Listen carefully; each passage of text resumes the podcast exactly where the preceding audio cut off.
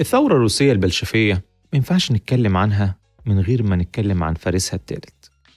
صحيح الثورة البلشفية كان ليها أبطال كتير جدا. للأسف طبعا التاريخ ما بيذكرهمش وليهم يعني مواقف كتيرة مهمة ومفصلية في تاريخ الثورة البلشفية سواء ميدانية على الأرض أو نظريا من ناحية تطوير أفكارها. لكن الأبطال الثلاثة المشهورين على الترتيب لينين ستالين وتروتسكي ما ينفعش نتكلم في تاريخ الثورة البلشفية سريعا. يعني لو هنعمل آه، كتاب أعلام الثورة البلشفية من غير ما الثلاثة دول يكونوا في الأول.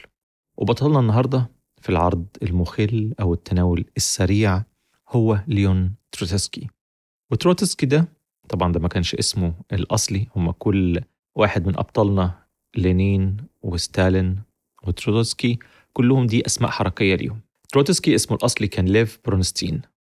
زي ما واضح من اسمه إن هو ليه أصول يهودية. هو من عيلة أوكرانية يهودية. كانوا فلاحين أهله لكن والده وصل إن هو يكون من ملاك الأراضي وكان وضعهم الاجتماعي والاقتصادي كويس. وبالفعل ليف من صغره باباه هيوديه مدرسة ألمانية في أوديسا. ودي كانت مدينة كبيرة ومتروبوليتان مهمة جدا في أوكرانيا القيصرية. وهناك بيحتك بحضارات كتير ولغات كتير.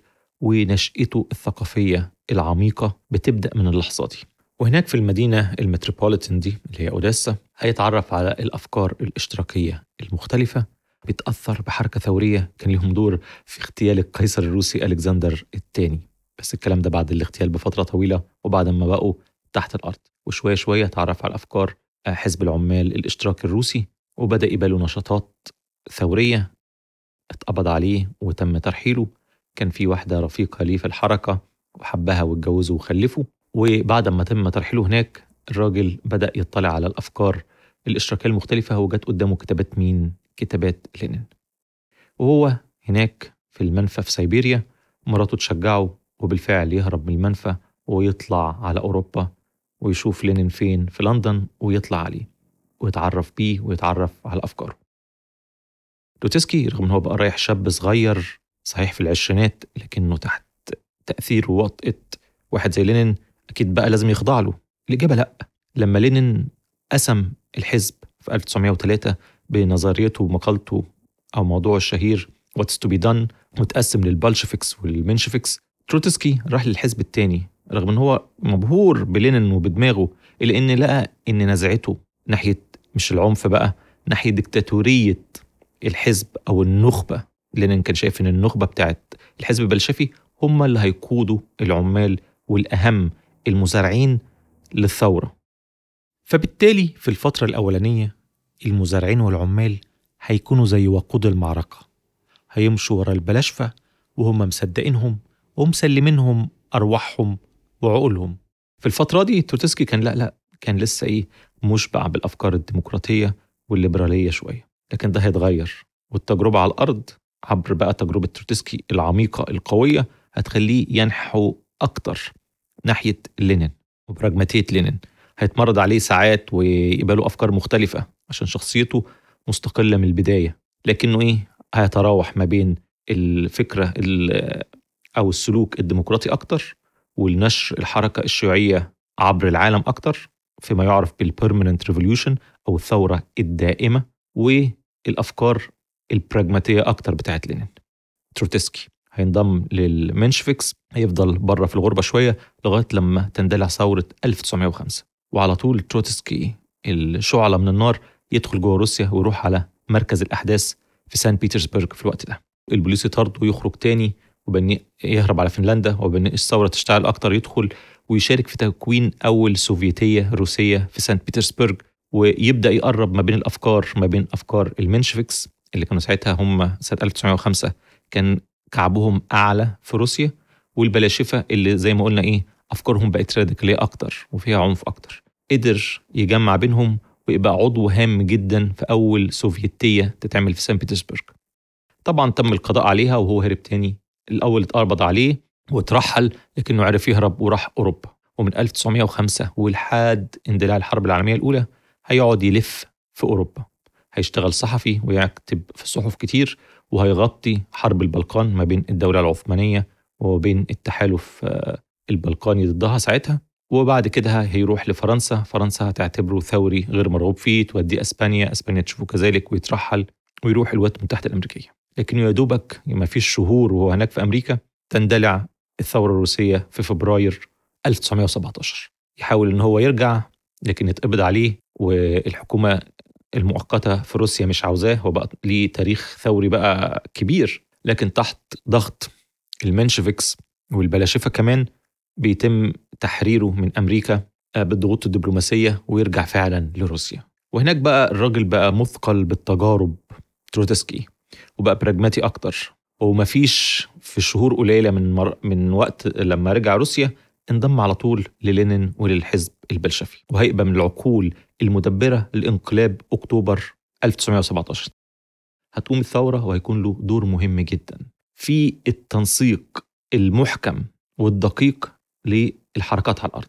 دماغه نظيفة ومع لينين يبدأوا يشوفوا بعددهم القليل على الأرض إزاي يكونوا قوة مؤثرة. بيعملوا من يعني تخطيط من قبل الانقلاب ذات نفسه قبل اليوم بتاعه لمدة أسابيع هيدربوا أعداد قليلة لكنها مؤمنة وملتزمة من الحزب إزاي يسيطروا على كل مفاصل الدولة من سكك حديد وبوسطة وتلغراف وكهرباء وغيرها بشرط إن لما الانقلاب يتم تنفيذه يقدروا يعجزوا الحكومة في أسرع وقت ممكن. وبالفعل يقدروا يسيطروا على الحكومة في سان بيترسبرغ اللي هو ساعتها بقى كان اسمها بتروجراد وهتكمل بقى الأحداث زي ما قلنا كده سريعا في حلقات لينين وستالين هتندلع الحرب الأهلية الروسية. في الأول لأنه بقى راجل مطلع ولافف ودماغ لينين هيوكل له وزارة الخارجية وهو اللي هيشرف على المفاوضات الصعبة مع الألمان. وصحيح مش هينفذ اللي هو عاوزه ولينين شبه هيجبره إن هو يرضخ للألمان وبناء عليه يعني مش هيصوت على الاتفاقية في الآخر. والمكتب السياسي بقيادة لينين هيوافق على الاتفاقية المجحفة جدا لروسيا في الوقت ده. لكن طبعا لسه تروتسكي مكانته عالية جدا عند لينين وعند قادة الحزب البلشفي يرجع ولينين يمسكه أهم منصب في حياته اللي هو ما معناه يعني وزير الدفاع. طبعا الروس البلاشفه لما جم ومسكوا إدوا بقى مسميات مختلفة عشان تبان مسميات كده إشتراكية شعبية. يعني بدل ما يبقى اسمه الوزير أو ال minister بقى اسمه الكوميسار زي مفوض الشعب. هنا تروتسكي هيلمع لمعان شديد جدا وهيبين قدرته الخطابية وفهمه الكبير للنفسية البشرية هو في الوقت اللي هو كان هربان فيه في أوروبا بقى وعمال يلف من مكان لمكان اتعرف على شخصيات آه، مؤثرة كتير منهم من الجاليات الروسية اليهودية والأوكرانية اليهودية في أوروبا وعرفوه على الحركة إن إيه ال psychoanalysis الجديدة بتاعت سيجموند فرويد. فالراجل بقى يعرف إزاي يعمل خطب تداعب مشاعر الجماهير. قدر يعمل الجيش الأحمر الجيش البلشفي اللي بعد كده بقى جيش روسيا من الصفر. عرف إزاي يضم الناس يأثر في مشاعرهم يغازل أملهم وطموحاتهم وعرف يكون جيش جديد. مستغلا طبعا آه، فهمه العميق للتجارب الاشتراكية والأوروبية الحديثة. يعني طبق على طول رغم إن هو راجل بقى ديمقراطي وماشي مع الفكر الديمقراطي أكتر إلا إنه على طول نفذ التجنيد الإجباري. لأن ما فيش وقت إن هو بقى يدادي الناس في ناس آه هتقتنع اللي مش هيقتنع هنتجنده إجباري. وعمل جيش أحمر مهول وقاد كذا معركة ضد جيش البيض أو الوايتس زي ما سموهم وده زي ما قلنا كان خليط من التحالف ما بين آه الناس بتوع الحكومة الانتقالية بتاعت كرينسكي وناس من الحكومة القديمة جنرالات وظباط من الجيش القيصري. وهو ولينين وقفوا بشدة وبعنف ضد أي تخاذل جوه الحزب البلشفي يقول لهم طب نتحالف مع المنشفكس شوية. طب مع الحركات الاشتراكية القريبة مننا. قالوا لأ إحنا بس عشان نطبق وجهة نظرنا من غير ما حد يقدر يعمل لها أي تخفيف. ما يحصلش فيها أي dilution إحنا اللي هنسود وإحنا اللي هنحكم وهنطبق وجهة نظرنا على الأرض. ونتيجة وجهة النظر الصارمة دي تروتسكي اللي هو الراجل المفكر الكبير والمنظر والديمقراطي هو ذات نفسه هيرتكب مذابح ضخمة عشان هيتخذ طرق براجماتية جدا لكسب الحرب. اللي هيعترضوا هيدبحهم. المتمردين هيعملوا لهم مذابح. وفي كذا مذبحه فعلا تمت تحت قيادة تروتسكي وبتوجيهات مباشرة منه لعناصر متمردة سواء بقى آه، جنود سابقين جنود حتى تبع البلاشفة كمان أو من الأعداء. مين بقى اللي الناحية التانية بيطلع وشايف نجاح تروتسكي وغيران منه. ستالين. ستالين طبعا عمال يطلع بسرعة وهو راجل برضه آه، عمال بيشتغل كتير وبينفذ سياسات لينين بطريقة فعالة جدا لكنه على ساحة المعركة مش ذكي ولا عبقري ولا عنده استراتيجيات عالية زي تروتسكي طبعا هو الظريف والمثير في الأمور دي كلها إن لا ستالين ولا تروتسكي ولا لينين. مفيش حد فيهم عنده أي خلفية عسكرية لكنهم على أرض الواقع بيقدروا يحركوا القادة العسكريين والجنود بطريقة فيها يعني إيه حنكة بالذات طبعا تروتسكي. تروتسكي بيبان زي ما بيسموه كده war lord من الطراز الأول يعني قائد حربي من الطراز الأول. فهو بيتميز في دي بيتميز في ساحة المعركة وبيتميز في الساحة الخطبية هو بقى درجة عالية جدا من التأثير على الجمهور والناس بقت بتحبه عموم البلاشفة وعموم الاشتراكيين اللي بدأوا تجذبهم كلمات تروتسكي المتحمسة. وراجل بقى كان بيبان بينزل في كل الساحات ينزل يقابل الجمهور وينزل يقابل الجنود. راجل موجود دايما. على عكس ستالين اللي برضه كان موجود لكنه دايما تأثيره أكتر في الغرف المغلقة في التحالفات السرية. فلينين يعلي ستالين ويمسك سكرتير الحزب ويدوب هم سنتين ويموت. في الوقت ده بقى شعبية تروتسكي هتخلي الناس في المكتب السياسي ال Politburo بتاع الحزب الشيوعي اللي هو حزب البلاشفة يغيروا منه ويبدأوا يتكتلوا ضده ويقدر يتلاعب بيهم بمنتهى الحرفية مين؟ ستالين. بيقدر يبعد تروتسكي ويخليه بعيد ساعة لما تتم جنازة لينين فيبان عن الأضواء وتطلع بقى الشائعات ضده من هو غيران من هو راجل عاوز ينقلب زي آه، نابليون بونابرت ما انقلب على الثورة الفرنسية وحاجات زي كده. ويتم تهميشه بمنتهى الخبث من ستالين. سنة 25 بيتجرد من معظم مناصبه و29 بيتم نفيه بره روسيا. تروتسكي هيقعد يتنطط ما بين بعض الدول لحد لما يستقر فين؟ في المكسيك. وهناك يبدأ ينظم ويكتب كتب. تنتقد طبعا الحكم الستاليني اللي هو ستالين طبعا باستغلال واحد اسمه بوخارين. ده واحد من كانوا حلفائه في وقت من الأوقات جوه الحزب قبل ما يتخلص منه. قدروا يعملوا نظرية جديدة وفلسفة جديدة للثورة البلشفية أو الثورة الشيوعية الروسية. الأول كان لينين وطبعا مع تورتسكي هي الثورة الشاملة اللي تمتد في كل أنحاء أوروبا والعالم ويعني يا عمال العالم اتحدوا. قال لك لا إحنا عاوزين نرسخ حكم الحزب الشيوعي جوه روسيا عشان نحقق أهدافه ولما نحقق الأهداف دي بقى نبقى نبص بره. تروتسكي كان شايف وده طبعا كان حقيقة إن من الآخر ستالين كان بيركز جهوده عشان يخلص من كل حلفائه القدام وأعدائه الجدد وعشان يسخر البلد كلها في نوع من الرأسمالية بتاعة الدولة. يعني حكومة بيروقراطية بتشغل الشعب عندها. يعني بدل ما رجل أعمال أو راجل غني من الطبقة البرجوازية بيشغل عمال لا ده بقى صورة أشنع.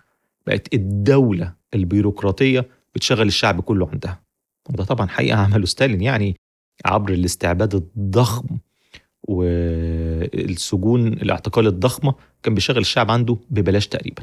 واللي ما بيشغلوش ببلاش تطبيق سياسات التجميع الزراعي القهري كان بيخليهم كأنهم شغالين ببلاش. ولو يموتوا من الجوع وما ياكلوش من الزرع ومن المحاصيل اللي هم تعبوا في إنتاجها. يعني صورة أسوأ من الرأسمالية. وبدأ يزود نشاطه بره تروتسكي وعمل الحركة الاشتراكية الرابعة. كان في كذا حركة اشتراكية. كان أشهرها بقى وآخرها كانت الكومنترن اللي هي الحركة الثالثة ودي طبعا سيطر عليها تماما ستالين لما مسك بقى الاتحاد السوفيتي وسيطر على على كل طرق التنظير الممكنة وخلاها تابعة لرؤيته. فتروتسكي عمل الحركة بتاعته الرابعة. وهي دي بقى اللي قلقت ستالين وقالت لا كده مش هينفع بقى. إحنا خلصنا منه من روسيا هيقلب الدنيا علينا من بره. ويا ترى لو الحركة بتاعته نجحت هتأثر على منظري جوه روسيا وتهز صورة الحكم عندي وطريقة أسلوب الحكم ده فبدأ يبعت يحاول ناس تغتاله كذا مرة كذا محاولة لحد بالفعل لما قدر واحد منهم سنة 1940 يغتال تروتسكي في المكسيك. وبكده تنتهي التنظير والفكرة للنسخة دي من الاشتراكية. طبعا في عالم الاشتراكيين الثوريين وغيرهم في تاريخ الفكر الاشتراكي والشيوعي تروتسكي ده بيتم التعامل معاه على إنه قديس لأن الراجل أفكاره كانت بتنتقد وبتهاجم واحد زي ستالين اللي يعني آثاره على الأرض كانت دموية وبشعة. وفي نفس الوقت عنده تاريخ حافل من النضال ومن تكوين الجيش الأحمر ومن الكتب والأفكار الثورية الجميلة جدا. لكن زي كل الأبطال الشهداء الساسه المفكرين في التاريخ أفكاره ما تمش اختبارها على الأرض بحقه حقيقي عشان يتم إثبات إذا كانت صح ولا غلط. يعني دايما ستالين بيبقى الشماعة اللي الاشتراكيين الشيوعيين في العالم بيعلقوا عليها فشلهم. يقول لك لا لا أصل هو حاد بيها عن مسارها الحقيقي. لكن أفعال لينين وتروتسكي هم اللي فتحوا الطريق لستالين. هم اللي كونوا الأرض والمناخ السياسي لإن البلد تروح في السكة دي. ناس تنتقد طبعا تقول لك أصل هو العنف ما بيأديش غير عنف وما بيجيبش نتائج كويسة. كلام لطيف لكن برضو الخبرات اللي جمعوها الرعيل ده من الثوريين الروس أثبت لهم إن الطبطبة وال ومحاوله محايلة الناس ما بتجيبش نتيجة بحاول حقيقي. واللي معاه السلاح واللي معاه القوة هو اللي بيكسب في الآخر. يعني كل الحركات الفكرية عبر القرن ال19 اللي كانت بتبقى في حكومات قمعية وكان بيتم قمعها بمنتهى السهولة عن طريق الشرطة والجيش. واللي في الدول الديمقراطية كان بيتم تجاهلها تماما لأن اللي ماسكين مصادر الإنتاج والإعلام هم وسائل رأسمالية. فهم لقوا إن مفيش قدامهم طريق تاني غير العنف وإن هم يفرضوا رأيهم عن طريق العنف. ورغم إن العنف طبعا والقتل والتذبيح حاجة بشعة وأي حد بيلجأ له دايما إيده بتبقى ملوثة بالدماء بس مش هو ده النقد الوحيد للحركة البلشفية الروسية. ليه؟ لأن التنظير بتاعه أثبت على أرض الواقع إن هو مش ناجح وإن هو ما بيحلش المشاكل بل كان بيتغلب على مشكلة بخلق مشكلة تانية. بيقضي على وحش يخلق وحش تاني. خلصنا من القيصر خلقنا ستالين اللي أبشع من القيصر. وده نرجع تاني نقول إن السبب الأساسي فيه إيه؟ هو انعدام ديمقراطية حقيقية. آه هي طبعا فكرة جذابة ومنطقية جدا إن يكون في نخبة هي اللي بتقود الأمة للتحديث. لأن الجهل اللي بيبقى مستشري في ربوع الشعب والجهل ده مش معناه إن ما معهوش شهادات لا. انعدام التعليم والوعي بإزاي السياسة بتشكل الدول. انعدام الوعي ده وارتباط الجماهير بمفاهيم بدرجة مقدسة بتخليهم مش مستعدين ما عندهمش الاستعداد إن هم يدركوا الصورة الكاملة الصورة الكبيرة. ففعلا النخبة السياسية اللي يعني بادئها سامية مفروض هم اللي يقودوا المجتمع. طيب بس مين يضمن بقى إن مبادئهم سامية؟ مين يضمن إن أهدافهم للأمة مش لأشخاصهم؟ فهنا يجي دور الديمقراطية هي اللي بتقصقص الافرع الفاسدة. آه الجماهير ممكن يتخدعوا سنة سنتين عشرة لكن بمرور الوقت الوحش بيبان الانتهازي بيبان والشعب بيضطر يراجع نفسه. آه طبعا النظم الشعبوية اللي بتدي الشعب فلوس وبتعيشه عيشه كويسة هيكملوا حتى لو هم أشرار. حتى لو بيقمعوا الحريات يعني مثلا واحد زي هتلر ده لو كان سيطر على أوروبا كلها وعايش الألمان في عيشة كويسة زي ما هم عاوزين كان هيفضل حاكم لغاية دلوقتي لو بقية العالم ما كانش وقف له لكن عامة الناس اللي بالطراز ده في النظم الديمقراطية ما بيقدروش يعيشوا كتير. في النظم اللي مفتوحة اللي جرائمهم بيتم فتحها عبر الإعلام ما بيقدروش يكملوا كتير. فعلا الإعلام المضاد ممكن يحارب الحركات اللي ليها إنجاز والناس اللي في المعارضة عشان عاوزين يوصلوا هيشوهوهم. بيحصل. لكن لما هنقارن كل الشرور هنلاقي إن أقل شر فيهم هو إتاحة الحرية وإتاحة حرية الإعلام حتى لو بضوابط واضحة لكن من غير التنكيل ولا التخويف وكمان طبعا إن يكون في ديمقراطية. وديمقراطية يعني اللي بيغلط نقول له شكرا مع السلامة. بس ده كل اللي عندي النهارده.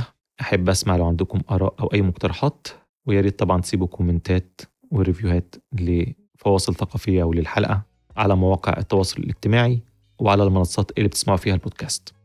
شكرا وأشوفكم على خير. مع السلامة.